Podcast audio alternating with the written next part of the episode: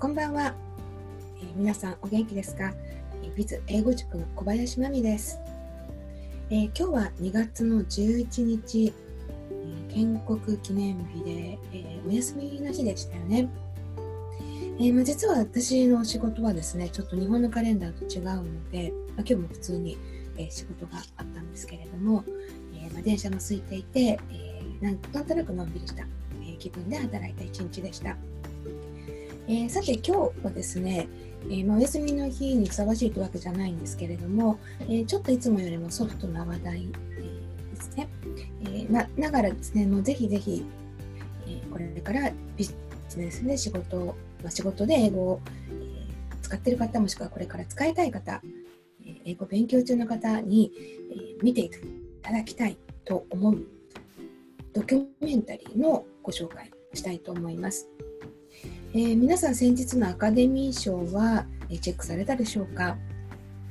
え、今、ね、アメリカの映画以外でどちらかというと話題なのは、パラサイトですよね。韓国の映画。で、えまず今回も受賞してですよね、まあ、パラサイトはあの私も実、まあ、劇場で見てきましてで以前もお話した通り、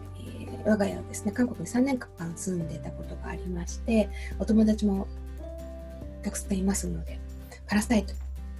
いろんないろんな思いがあるんですが、まあ、見た感想ですね、いろいろあるんですけれども、えー、今日はですね、パラサイトではなくて、えー、もう一つ、ドキュメンタリーの、まあ、映画賞を受賞した、えー、アメリカンファクトリーというのを、まあ、ご紹介したいと思います。アメリカンファクトリーは、まあ、GM ですかね。GM を模していて、まあ、そこのアメリカのいわゆる、えー、伝統的な産業とそれから、まあ、アメリカ韓国あ中国ですね。中国の、人たちが、まあ、そこで働くっていうか、まあ、中国を買収してっていう、まあ、そういう、えーまあ、アメリカと中国っていうコーポレートカルチャーだったり国のカルチャーだったりっていうのがあの、まあ、いろいろドキュメンタリーを通して相互の理解を深めていくみたいなそんなようなドキュメンタリーなんですね。でネットフリックスで配信しているということで、えーと、実は私もですねまだこれ全部はちゃんと見れてないんですねネットフリックスも持ってないサブスクライブしてない関係で、えー、ちゃんとは見れてないんですけれども、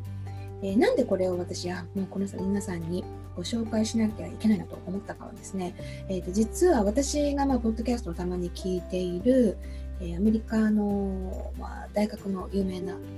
大学院かな？の先生たちが、まあ、いろいろ話題の映画とかそういったものも意見交換みたいにするちょっとソフトなポッドキャストがあるんですけれどもそこでですねやっぱりこのアメリカンファクトリーは、ま、大学院の生徒に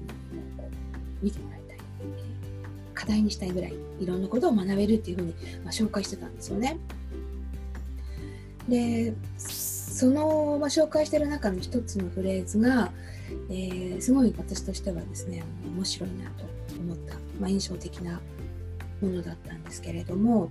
えー、以前ですね私あの1冊目の本っていうのがこの、えー、出世する人の英語っていう幻冬者から出してる新書なんですけれども、えー、これあのアメリカ人が分かれば英語がすぐに上達するっていうこのコビのタイトルがついていまして、アメリカ人っていうことでまあ、一旦くくってるんですけれどもやっぱりこう英語でビジネス、まあ、英会話もそうですけどもうまくやっていくためにはやっぱ相手の考え方とか、まあ、価値観ですよね育ってきた環境に基づくそういうの知っておくのがもうすごい大事なんですってすごい力説してるんですね。まあ、それであの結構皆さんに参考になったと言っていただいている本なんですけれどもえ今回ご紹介するアメリカンファクトリーがですねもう私がまさしくここで語っていた、え、ことをやっぱりあの、まあ、セリフの中で出てきているということなんですその大学の先生によりますと。え、まあ、どういうことかっていうと、アメリカやっぱり中国の人にとってもですね、まあ、中国人のカルチャーにとってもアメリカ人っていうのはもう何段なに自信家なんだよというふうに映るそうなんですね。もう私まさしく書いてたのがそうなんですね。アメリカ人って超自信があると。自分に超自信持ってるから、ま、そこをうまく理解した上で対応していかないといけませんよみたいなね英語ができるからといってそのうまく必ずしもいかない場合っていうのはやっぱ彼らの考え方を理解した上での、ま、立ち振り舞い立ち振る舞いだったり、言動ですかねが必要だっていうことをまあ力説したんですけれどもやっぱり中国の人によっても、まあ、同じように映るみたいなんですね。まあ、私たちからするとっていうか、まあね、皆さんもやっぱ中国の方と今お仕事する人は非常に多いと思うんですけれど、まあ、私たちに比べるとちょっと、ね、結構自信家かなみたいに思うこともあるんじゃなかろうかと思うんですが、まあ、どちらかという相対的に言うとですねやっぱりアジアの私たちに近い部分もあるのかですかね。こうアメリ対アメリカ人っていうことで言うと。やっぱり、えー、中国人がアメリカ人をこう雇用したりっていう環境の中でもうなんであの人たちはあんなにオーバーコンフィデントなんだみたいなセリフが出てくるそうなんですね。でその時に、えー、アメリカの文化をま知ってる人がですね言うセリフがアメリカ人っていうのは生まれた時からエンカレッジメントのシャワーを浴びてると。ですね。シャワーチルドンはシャワー with encouragement って言ってるようなんですけれどもあのシャワーとかシャワーを浴びるのシャワーですがあの動詞があるんですよね。こうシャワーを浴びるようにこうなんかいろんな言葉を浴びるとかっていう、ね、言い方ですね。もうチルドレンは、まあ、エンカレッジメントねもう励まし。すごいね。できるね。っていうそういうエンカレッジもずっとそのシャワーを浴びてきてると。ということはもうすごい自分に自信を持って overconfident super confident で、まあ、成長していくと言ってるんですね。もう本当にあの、まあ、私が、アメリカ人の人と長くですねアメリカ人だったらアメリカ長い人ですよねと働いていて感じてたことをあの同じことをそこで出てくると。いうことであ私の感覚ちょっとずれてなくてよかったなと思ったっていうのもあるんですけれど、まあ、やはりあの一般的にはやっぱりそういうふうにそういうものなんですねアメリカの人たちって。まあ、アメリカ人ももちろんいっぱいねいろんなタイプがあって私たちが日本人だからって一括りにされたくないのと同じ部分もあるかもしれませんがまあ大きい枠組みで捉えるとやっぱりアメリカ人ってすっごい自信家なんですね。まあ、ですので、まあ、もし皆さんがそういうもうエンカレッジメントをずっと受けてきたアメリカ人もしくはアメリカ育ちの人アメリカで教育を受けたりまだ育った人たちと働く時その人が上司になった時その人が同僚になった時はたまた部下になった時そういった彼らの価値観とか大事にしてるものっていうのを理解しないで普通の、まあ、日本人同士のやり取りだったりというアプローチの仕方を単に英語にしただけだったらうまくいくわけがない。相手が自分が思うような行動をとってもらえるわけがない。っていうことを、まあ、理解していただくのが大事なんじゃないかと思うんですよね。語英語が正し正しかったりしてね英語の文章が正しかったりしても伝わらないし響かないしはたまた誤解されちゃうしということが、まあ、往々にしてあるんですね。まあ、本当そこは一旦英語っていうよりも離れて対個人としてもうオーバーコンフィデント、ね、人に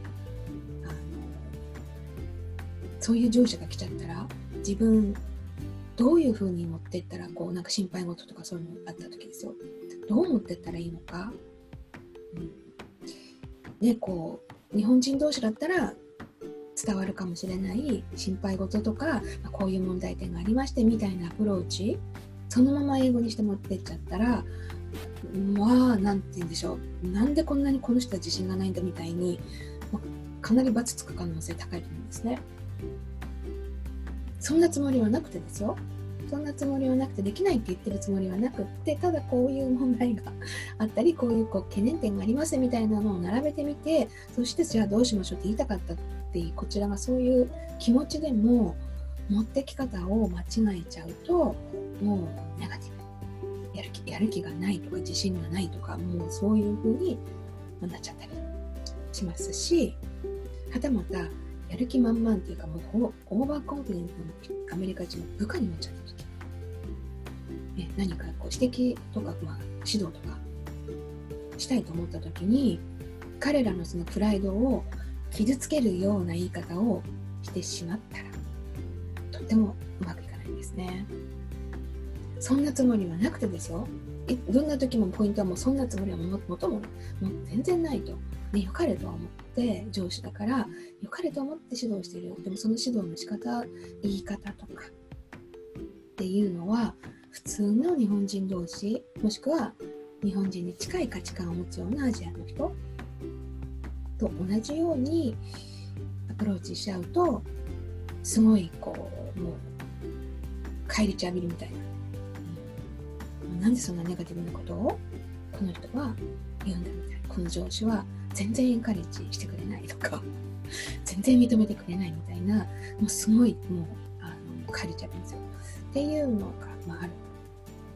という、まあ、理解をですねしていかないと、まあ、本当にこの辺は英語の問題じゃなかったりするんですよね。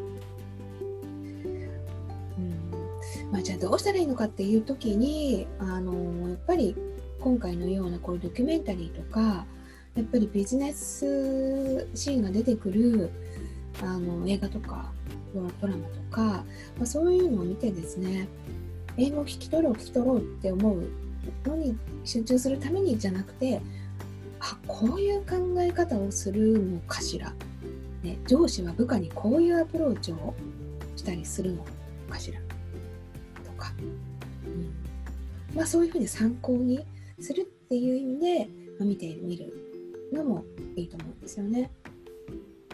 まあ、ご自身が接するところから学ぶっていうねそれが本当一番なんですけれどなかなかそういう機会ばかりじゃないと思うのでそういった、えー、エンタメ系からもなんか学べるものっていうのを、ね、そういうものに触れるっていう機会を増やしてみたらいいんじゃないかなと思います。えー、私もですね、ちょっとネットフリックス subscribe してないのでどうしようかなっていうの悩んでるんですけど、えー、まあ、この American Factory はじっくり最初から最後まで、まあ、見てみたいなと思っています。えー、皆さんもですね、ぜひ機会があったら、え、見てみてください。そして、 showered with encouragement っていうところが出てきますので、あ、ここだったのね。小林先生が言ってたのは、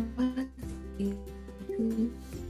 にえー、思い出していただけたら嬉しいです。えー、それでは今日も最後までご視聴いただきましてありがとうございます。えー、明日も同じぐらいの時間にまた何かお話できると思いますので、よかったら、えチェックしてください。それでは今日はありがとうございました。